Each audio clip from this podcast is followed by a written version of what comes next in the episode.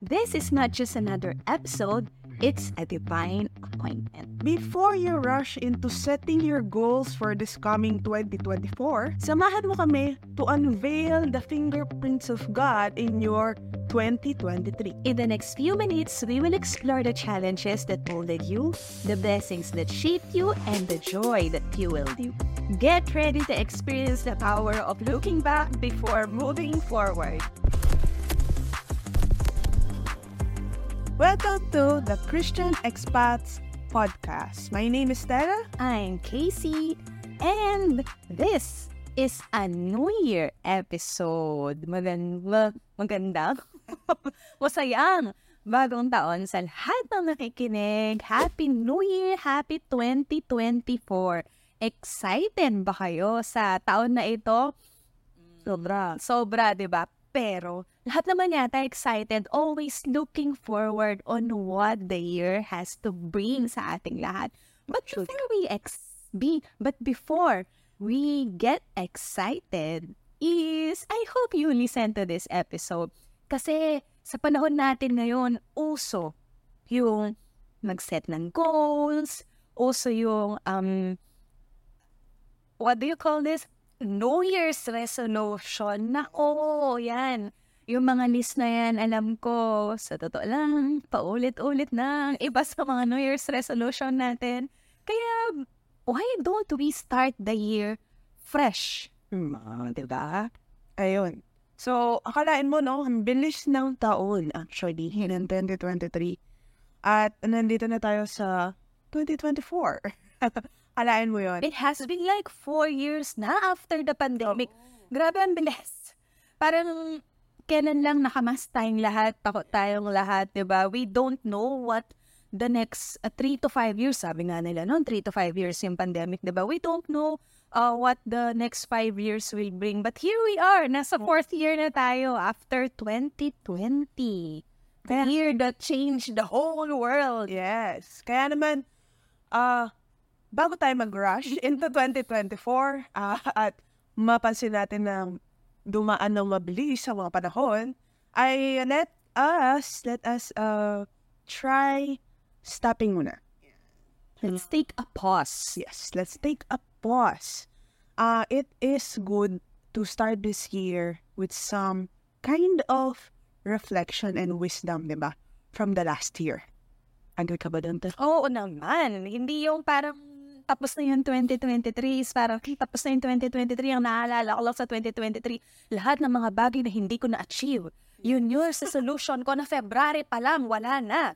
Cross out na silang lahat. Di ba ang pangit naman mag-start ng ganun? Parang kinalimutan mo na lang yung 2023 parang mas maganda na baunin natin kung ano man ang lahat ng blessings na na-receive natin ng 2023. Magandang baunin yun. Maganda na mag-start tayo with a big heart in 2024. And let's do that by reflecting. Yan, reflecting.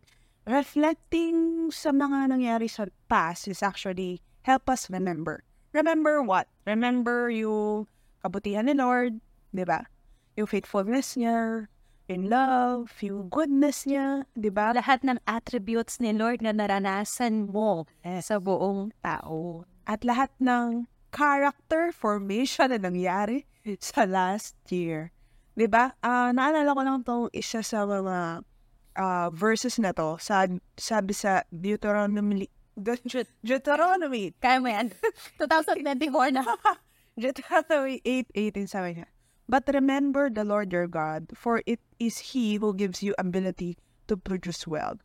So, imagine, oh, you've been, God has been faithful this 2023. Buhay ka pa. Oo, siguro, siguro naman. 'Di ba? Na lampasan mo yung 2023 nang busog ka, nang may laman ng tiyan mo, nang may bubong dyan sa sa taas ng ulo mo, 'di ba? You have a shelter. So, Yes. At isa pa to sa, isa pang verse siguro ang gusto natin i-share is yung sa Psalms chapter 77 7, 77 uh, verses verses 11 to 12. Sabi niya, I will remember the deeds of the Lord. Yes, I will remember your miracles of long ago. I will consider all your works and meditate on all your mighty deeds. So this episode will actually uh focus. Focus. Alam niyo kung papansinin niyo yung mga verses na sinabi niya, yung Deuteronomy, yung sa Psalm, is there is this one word, actually two words, na parang gusto namin na you focus and you take them out of those verses. First is the word remember. Gaano ka-importante. Hindi siya sasabihin sa Bible kung hindi malaki yung parang maibibigay niyang benefit sa atin. Alam niyo naman that God is love. Wala siyang sasabihin sa atin ng mga bagay na hindi makakabuti para sa atin. So, remember. And after remembering, what would you do? You have to meditate. Yes. Like you have to uh, dwell on those things that you, that na naalala mo, that, uh, that, ang tawag dito? Na naalala mo. na naalala mo yung mga bagay na naalala mo. So this episode is, uh, well, let's go back. Yan. Magta-time travel muna tayo sa 2023. Yan. And let's think about, sabi nga na Paul, think about these things, di ba? Yung uh, pure, uh, praiseworthy, yung mga ganon. And so, that's where, what we're going to do. And isa sa mga paborito naming authors sa pagdating sa leadership is si Dr. John Sweat. At sa isa niyang book sa, ito, 15 Invaluable Laws of Growth, isa sa mga laws doon is the law of reflection. At sabi sa law of reflection, reflection turns experience into insight. So, kailangan mong i-evaluate ang experience mo bago ka magkaroon ng wisdom or insight sa uh, circumstance or pangyayaring yon. And the best way to do this reflection is to ask yourself good questions. Naalala ko yung actually galing ko to sa'yo nung uh, sobrang tagal na, siguro years na, maybe a decade na. Wala. Naalala ko sinabi, Actually, nag-reveal ang mga ages natin, no? Naalala ko sinabi mo sa akin na kung uh, ano, eh, hanggat parang hanggat hindi mo tinatanong is hindi ba marirealize or malalaman. And so, eto, we're, create, we're created to think actually, no? Kaya tayo may mga brains. so, Alam niyo ba yun? pero, so, Kaya ka may brain. okay. so we are, napakalaking benefit na pag nagre-reflect ka at pinaprocess mo yung mga lahat na nangyayari. And so, we're going to share, um, maybe you can consider asking yourself this three questions na, ayan, three questions. Na magsisilbing um, tool mo for your reflection for the past year. Ayan. So, yun. These are the good questions na sinasabi ni John Maxwell. So, first question is, ito, makinig kayo mabuti ah. Kasi daw, pag nagre-reflect tayo, ano ba yung mga nangyaring magaganda sa akin? Oh, ito. Number one. Ah. Ano ang mga challenges na nagpatatag sa'yo? Ano lahat yung mga challenges na pinagdaanan mo na naniniwala kami made you into a better person? Ganda ng tanong na to Mm. kasi sabi mo nga, Good question siya kasi ano siya, positive siya eh. Mm. Di ba? uh, yung parang ma-reframe yung pag-iisip mo na imbes na bad yung mga nangyari, is meron pa rin na magandang parang result. Magandang Okay. effect yung mga challenges. Yung mga hin- not so good na mga pangyayari. So, challenges. This actually, we can actually see this in the Bible.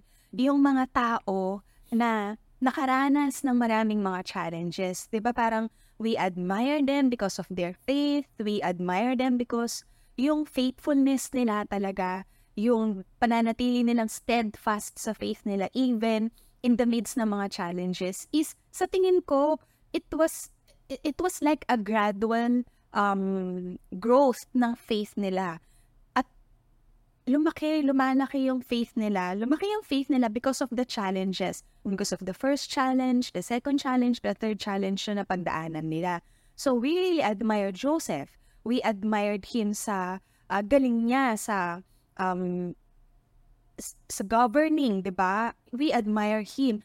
And sa tingin ko yung mga challenges na siguro naman maiko-consider nating challenge yung nakulong ka.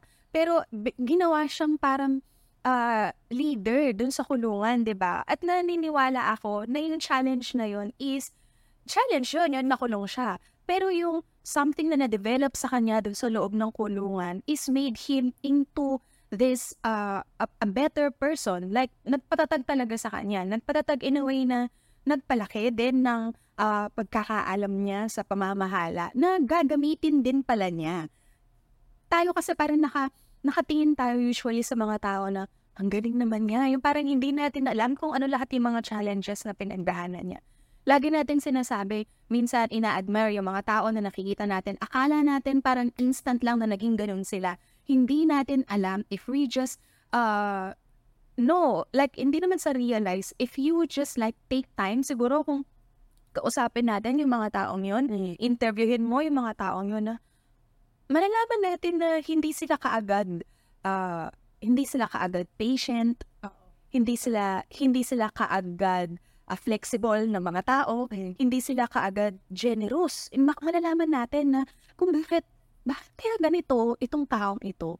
Parang, I, I admire her, I want to be like her, I want to be like him, parang ganon. Na hindi natin iniisip na, uh, hindi si Lord ang nag-grow sa kanila, pero ano mga ginagamit ni Lord to grow yung taong yon. And I do believe na most of the time, God uses the challenges Yes. na na-experience natin. That's why we always say in this channel na lahat ng sufferings natin, they have a purpose. They have a divine purpose, di ba? So, kung halimbawa, uh, ano ba yung challenge na pinag, pinagdaanan natin? Kung halimbawa dumaan ka sa season ng lack, you, it will really make you into a better person. Uh, because first, sa tingin ko mawawala yung materialism sa'yo sa tingin ko, madi-detach ka sa mga materialis material things of this world and you will really have uh, this um, value, pagva-value sa mga eternal, eternal things, sa mga things uh, of above. Alam mo yun, sa mga heavenly things, sa mga godly things. Yun, hindi ba? Dumaan ka nga sa season of luck, but it made you into a better person. Pinatatag ka nun. And I think, kung sakali dadaan ka ulit into another season of like the same level of like or a greater like level mm-hmm. is sa tingin ko you will not break. Yes. 'Di ba? Kaya pagkatatag. Tingnan niyo yung mga taong sobrang lakas, sobrang tatag, is sila yung mga taong sobrang dami ng pinagdaanan. At I'm not uh, speaking for all. Hindi ko nilalahat. But generally speaking, yung mga taong weak, don't tataka ka na parang, ha, yun lang? Bumingay na siya. Yung parang minsan napapatanong ka na gano'n. Is sila yung mga taong sobrang, sorry ah, pero parang sa tingin ko, sheltered. Sila yung mga taong parang, hindi ko naman sinasabi na kasalanan ng magulang, pero sila yung mga taong parang, uh, yung mga taong nakapaligid sa kanila is they sheltered them from experiencing hurts or heartache or parang disappointment na parang akala natin, ako siguro akala ko din, parang minsan may ganun akong prayer eh, parang uh, huwag paranasin yung mga pamangkin ko, yung kapatid ko na mga ganitong bagay, but no. Parang kung mahal ko sila, mas mahal sila ng Diyos. An- alam ni Lord kung ano yung lahat ng pwede niyang i-allow na mangyari sa buhay nila na that would make them into a better person. And lagi naman that God's ways are not our ways. Kaya nga lagi na lang tayong magpasalamat din sa mga challenges na pinagdadaanan natin. Meron ka bang specific actual aram na challenge na siguro challenge natin um, and as uh, OFWs? Din din sa actually as content creator, siguro yun yung unahin ko is uh, this year actually um we're almost to be honest po sa inyo. I give up na kami sa The Christian Expats. Sabi, sabi We were at the brink of sabi na, may nangyayari ba? May nangyayari ba sa content creation namin? Kasi, from 2020 po, uh, we started. So, may 3 years na kami content creator. And sabi nung hindi naman tayo. Hindi naman kami kumikita dito. Though, hindi naman yun yung parang priority namin or okay. most uh, growth namin. Siguro naisip mo lang din yon para sa akin. Kasi yung mga nakasabayan namin, yung iba sa kanila, or yung mga huli pa na nag-start sa amin is na may mga na-monetize na sa kanila. Alam mo yung mga ganun. Tapos tayo, parang, parang napaka-slow na naging growth na. Okay. So we're just be parang vulnerable sa inyo na there were there's uh, this year there's there was a time na sabi na gusto na itigil. Pero dahil uh, mabuti ang Diyos, by grace of God, parang in-encourage siya kami and lo and behold, ay yung podcast, ay na lang, itong podcast na to. And This was actually a blessing talaga sa atin. We didn't know that we needed this, yeah, ano, this avenue. parang ganun, hindi natin, thi- this platform, parang hindi natin naisip. Pero iba talaga, hindi mo talaga malaman kung ano yung mga plano ng Panginoon. But if you would just be faithful dun sa, maliit, maliit, ganun, yun talaga, ipagkakatiwala sa ni Lord. Parang nile- level up ka niya talaga. So, yun. Tapos yun nga, from this, ang tawag doon, the, from the Christian expats is nakita ng 700 Club yung ah, channel namin and na-feature kami kahit uh, papaano yung 700 Club and somehow it's a uh, achievement. Sinabi mo na. It's a good news para sa amin to encourage us doon. Mean, na may sense din pala yung mga may nakakakita pala. nakakita ka. Ganun, may nakaka-appreciate pala, ganun. So, hindi naman namin talaga naging goal na ganun. Pero, sa tingin ko, ginawa din kaming resilient ni Lord na pinakita din niya sa amin na, oh, kung paano, ah, what if walang masyadong manood? What if walang masyadong, sa totoo lang, wala po talaga masyadong nagko-comment noon. Tapos yung mga nag, nagla-like, magiging honest na lang talaga kami sa inyo. Hi talaga sa mga nanay namin, sa mga parents namin. As in sila yung mga paulit-ulit na nagiging topmost fan. Parang ganon sila yung laging nagsishare. Sila lang yung nagla-love, nagko-comment ng paulit-ulit. Parang ganon. Pero, ala, naiyak ako. Parang ngayon, may iba na tao nakaka-appreciate. May iba, na- may iba ng tao nakaka nag-comment. Alam mo yun, may nakaka-relate pala sa amin. So, yun. Sa tingin ko, inalaw din talaga ni Lord na mangyari yun kasi parang ano, ang inalaw din ni Lord na na mangyari yun kasi parang for our resilience din. Parang, what if? Hindi naman kami naghahanap ng applause ng tao, pero kasi yung target namin is to have influence, to have a godly influence sa mga tao. So, syempre, how would you know if you are influencing people if walang interaction na nangyayari, walang parang mga reaction na nangyayari, ganun, walang nagme-message, pero ngayon ang dami-dami nang nagme-message, na nabe-bless sila, na nagpapa-thank you sila, ganun. So, parang yun din naman yung naging goal namin. At sa tingin ko, yun yung, yung challenge na yun is nagpatatag sa atin na, ah, o kung ano man yung dumating pang challenge, ano, parang tuloy pa ba kayo? Yung parang ganun siguro yung, ano, at sa tingin ko, uh, Lord willing and by God's grace is kahit ano pa yung dumating na challenge, uh, is malalampasan natin, parang ganun. So, y- dito yung, dito sa The Christian Expats, madami tayo, nakadevelop kami ng mga iba't ibang skills na hindi namin akalain. We developed the discipline na yung consistency, yung, uh, ang tawag dito? Discipline talaga, na parang Discipline. even if yung parang would you still do it even if you don't feel like doing it Ah. yung parang ganon or kahit na masama yung pakiramdam mo lalo na the past few months of 2023 is ano ah paulit-ulit yung flu natin dahil sa change ng weather ano tuloy pa ba pero hindi eh kasi parang yung faithfulness mo sa hindi gusto ko pa rin mag-serve hindi naman sa, dahil sa anong may naghihintay, hindi. Parang may mga nagko-comment eh, may nag-share, may nabibless. Alam ko na dito sa, gusto ko pang gumawa, gusto ko pang mag-share ng lahat na parang at itinuro sa akin ni Lord, ng mga na-reveal sa akin ni Lord. Kasi alam ko na merong, merong na-edify, alam mo yun, parang merong na-encourage, ganun. So, yun. yun. Uh, it naalala ko lang ito, isang verse galing sa kay James, sabi sa James 1, uh, 2. Dear brothers and sisters, when troubles come your way, consider it an opportunity for great joy. So, isa yun sa mga paboritong verse. And so that is the first question. Yeah. That was ating reflection. The second one is, ito. Sinong mga tao ang naging significant blessing sa buhay mo? Actually, habang ginagawa natin to, madami ng tao pumasok sa isip ko. Dahil ano, baka pag binanggit mo yung iba, ano, magtampo yung iba na.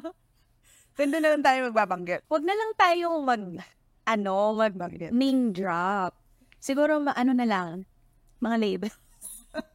mga labels na lang, mga general. Mm. O, marami ka na eh. Wala ba ako naisip? Ah, Siguro ito, babanggitin ko to kasi hindi ko alam kung pa- hindi naman niya to panaloorin kasi sa US siya. Then is si Coach Tim Morris. Yan, yun isa sa mga siguro. Ah, bakit Significant. significant? Kasi um, ah kung naalala niyo dun sa last podcast, di ba yun? Sabi ko, nag-struggle ako sa clarity and all. And he was uh, parang kinasangkapan ng Panginoon. Tool, yeah.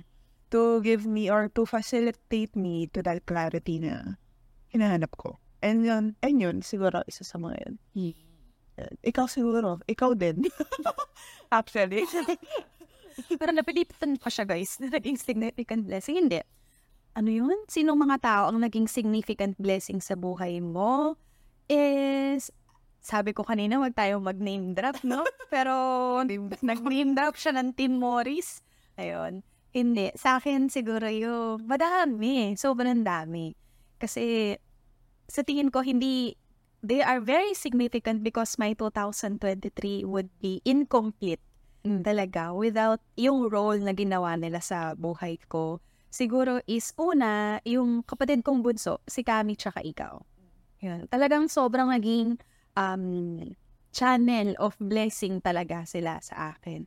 Kasi sa lahat ng challenges na pinagdaanan ko personally ng 2023, is parang sila yung naging tungkod ko. Alam mo ba si Moses? Moses. Parang si Moses, parang ganon. Parang itinaas, sila yung nagtaas ng kamay ko. Like, uh, sa mga moments na parang mag-give up na, parang ganon. So, sila. Tapos, syempre, hindi naman natin pwedeng kalimutan yung mga parents natin. Kasi alam ko, ramdam ko na kahit na uh, they are miles away, is yung prayer talaga nila. Grabe. Sa, nabanggit na namin kanina, yung suporta din nila sa lahat ng ginagawa namin, guys. Mapa, we have actually a, a Christian Apparel. apparel, yung mga faith merch na, sina, na kung nakikita nyo, na share din namin sa page namin. So, we started uh, that business din. Uh, yun, as my business partners din siguro, sila, tsaka ng kapatid kong bunso ni Kami. Um, lahat, makita nyo talaga, lahat ng, ah, sabi siguro nila, iniisip nila, ano po kaya ang sisimulan ng mga anak namin sa taon na to? Yung parang anda, lahat ng ginawa namin, kahit na maliit pa lang, kahit na hindi sila yung tipong, ah, siguro sa iba, hindi sila yung parang um, worthy pa na ipagmalaki, yung parang ganon. Pero nakikita namin talaga yung na proud na proud yung mga parents namin, nagsishare sila, tapos, ah yun, naging significant talaga sila sa amin as encouragers also sa lahat ng ginagawa namin. Yes. At ayaw ko ding, ayaw ko rin palampasin yung ah, mga cell group members doon sa mga luma, tsaka doon sa mga naidagdag sa, ano, sa, sa swag, sa single swador God. Yung kasi yung cell group ah, na hawak ko. So, napaka-significant din ng ah naging part, naging napaka-significant din ng naging role nila. Hindi dahil sometimes they became the challenges. Ganon. Pero talagang hindi magiging flavorful yung 2023 ko without them. So, um, through them, na-develop yung uh, prayer life ko. Kasi, through, alam niyo yun, pag may mga taong ibinigay si Lord under your care, parang um, yung accountability nandoon, doon mo pala talaga mararamdaman. Para akong nagkama- nagkaroon ng mga anak, yung parang ganon, na you, it, it, they develop my prayer life na pinagpipray mo sila, their health, parang ganon. I, I only have a day of like praying for my cell group uh, members. Like one by one talaga, tinataas ko sila sa Panginoon sa panalangin. Pero uh, wala yata ang araw na hindi ko sa pinapray. So parang naging significant yung naging role nila sa pagde-develop ng prayer life ko. And also yung mga facilitators namin sa training, sa isang mission training na uh, in-start ko ng mid-year at uh, natapos ng December ng 2023. Yung mga facilitators na nag-encourage sa akin na keep on praying for your uh, relatives, for your friends. Yung parang uh, they reminded me that as long as you are doing the mission of God, the promise of the Holy Spirit being with you uh, will always be there. Alam niyo ba na yung, yung promise na yun na sinabi ni God na I will always be with you till the end of age. It's not for everyone. It's only for those who are doing the Great Commission. So, yun, sila yung mga taong yun siguro kung itatanong mo to sa sarili mo, yung mga tao na naging significant blessing sa'yo sa taon na yon is may mga taong magpapop sa ano mo, sa isip mo. Pero um I want you also to think of the people that are present in your everyday life. Like I think naging may role na ginampanan din sila sa na naging blessing din, alam mo yon sa 2023 mo. So, just take your time to pause and just like um, think of all the people that God has put sa buhay mo ng 2023. May naniniwala ako na maraming mga bagong tao na dumating. And God has put them for a purpose and I do believe that it's for your good. So take your time na isipin kung, ha, si ganito, ano ba yung blessing? Parang ganon. Parang napaka-difficult niyang tao. Ah, develop yung patience ko. Alam mo yung mga, mga ganon. So, yeah. This question is only, will show us na hindi tayo parang uh, no man is an island. Parang ganon. Or uh, walang uh, self-made man or woman it is always parang meron tao na ka-influence sa'yo or meron tao na ginawa, ginamit ang Diyos to uh, develop yourself, mga ganun. So, kaya ayun, salamat sa mga tao yun. Oh, di ba? turn also, kung merong mga tao na parang nag-shape din, yung parang it will also help you this coming, this 2024, to be very intentional in becoming a blessing din sa mga tao na, alam mo yun, so that in turn naman, kapag sila yung nag-reflect, you, you somehow became a significant blessing din sa kanila na magiging intentional ka in this coming year, no? Yes. Na ganun. So yun, na-excite ako tuloy. Nakaka-excite. Okay. So yun, uh, on sa third question naman natin, ito naman ang pangatlo, sabi niya, anong mga small wins ang nagbigay ng joy sa'yo this year? So, bakit sabi namin small wins? Bakit hindi yung mga big wins? Kasi, alam niyo ba, yung mga small wins natin is hindi naman, hindi naman nyo, hindi, hindi nyo naman nasa-celebrate. Masyado. Di ba? Paminsan dumadaan lang siya. At hindi na nyo, hindi na kayo nagdudwell na, ah, it was a good experience, parang gano'n, hindi nyo na sinisavor ano yun? Savor sa Tagalog, yung uh, dinanam, dinanamnam yun. Dinanamnam yung experience na yun na mga small wins natin. And, no? Ayun, pag negative nangyari, parang hindi pa tayo makatulog, iniisip natin, pero pag positive ang nangyayari, pag minsan, lumipas mga isang oras lang yung naglalast yung uh, joy doon, di ba? So, yung mga small wins, siguro isa sa small wins ng Christian Expats is itong podcast. At ay, yung parents namin, yeah. Isa siguro sa small wins yun. Na nakasama namin ng Christmas and New Year. New Year. So, yun. It's, it's a parang favor ni Lord. Naalala ko lang. Kasi kung, siguro kung alam lang to ng mga Israelites, um, pangontra siya ng ano eh, ng, ano, ng ungrateful heart. It will keep you from having an ungrateful heart. It will keep you from complaining. Kasi parang ang iniisip ng mga Israelites nung time na yon is aalisin sila ni Lord sa from slavery, tas dadalhin sila sa promised land. Pero alam niyo yon kung siguro every step na ganito, oh, parang celebrate natin yung pagkaka-part ng Red Sea. Yung parang ganon is if you're if you if your mind is filled with the celebration of these small wins is kung ano man yung mga hindi yung parang every step na lang makikita mo na lang is puro problema.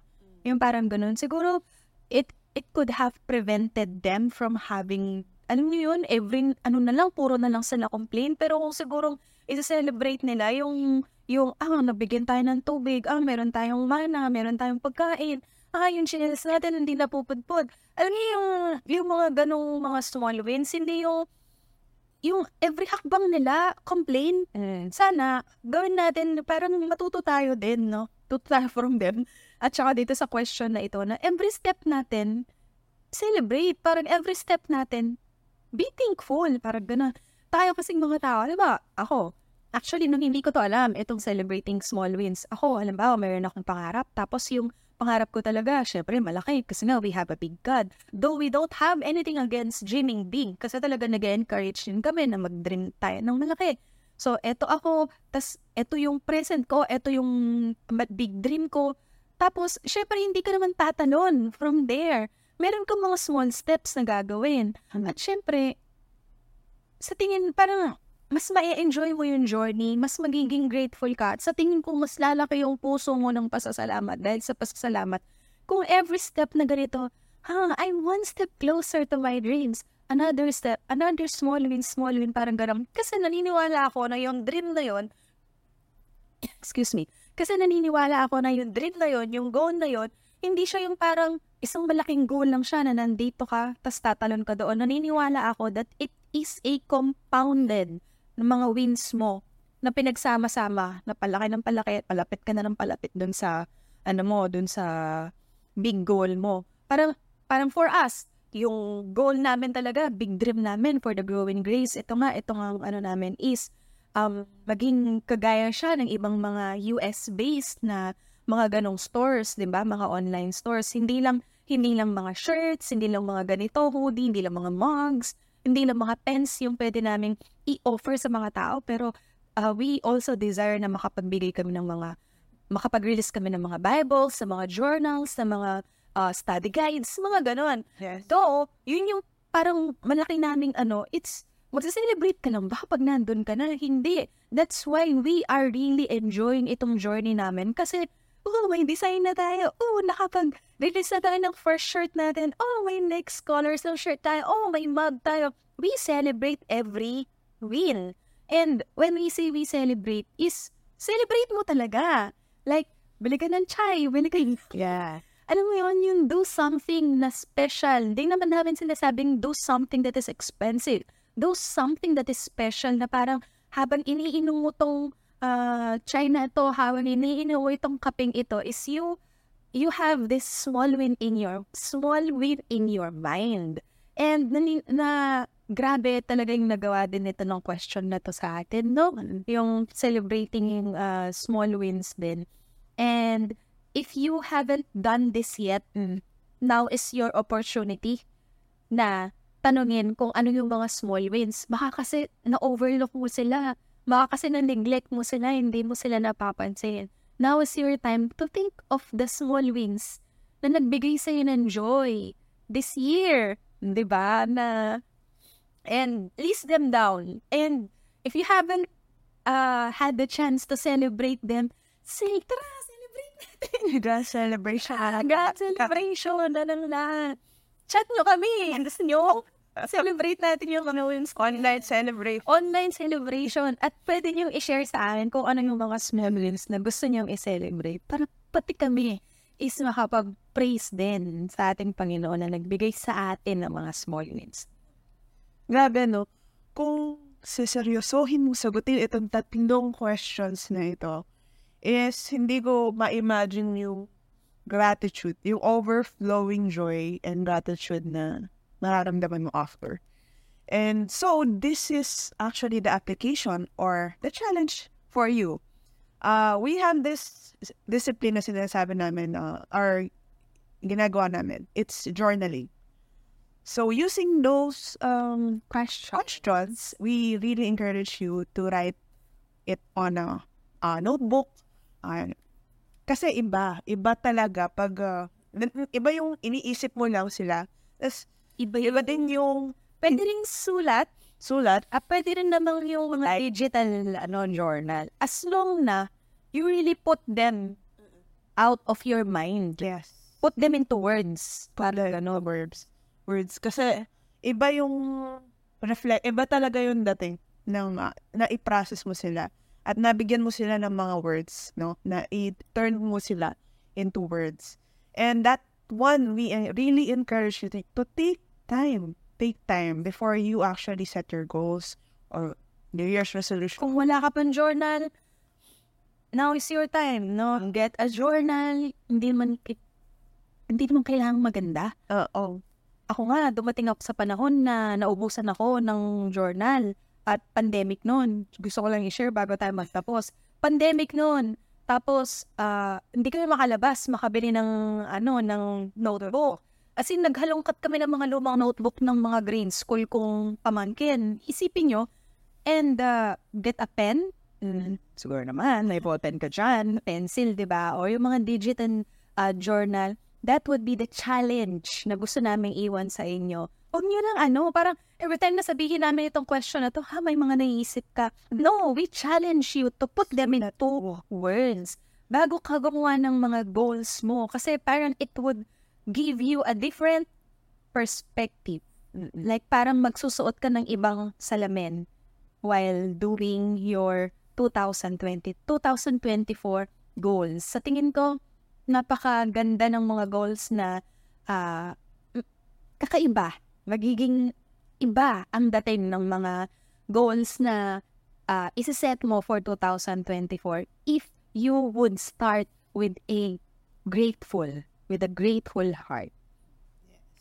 So that's it. Thank you again for joining us for uh, this on this episode and sobrang thankful kami. Ka isa sa mga- sa question number two siguro isa kayo sa mga tao. Hindi siguro, isa talaga, Isa talaga kayo. sa mga naging significant blessings. Yes, and thank you for all your support and salamat.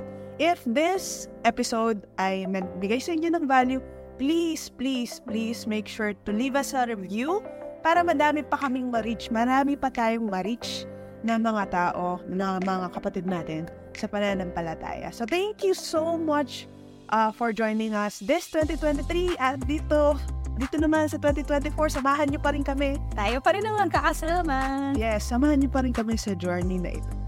So, this has been our very first episode for the year 2024 here in the Christian Expats podcast. We believe that every land we step on is a mission field.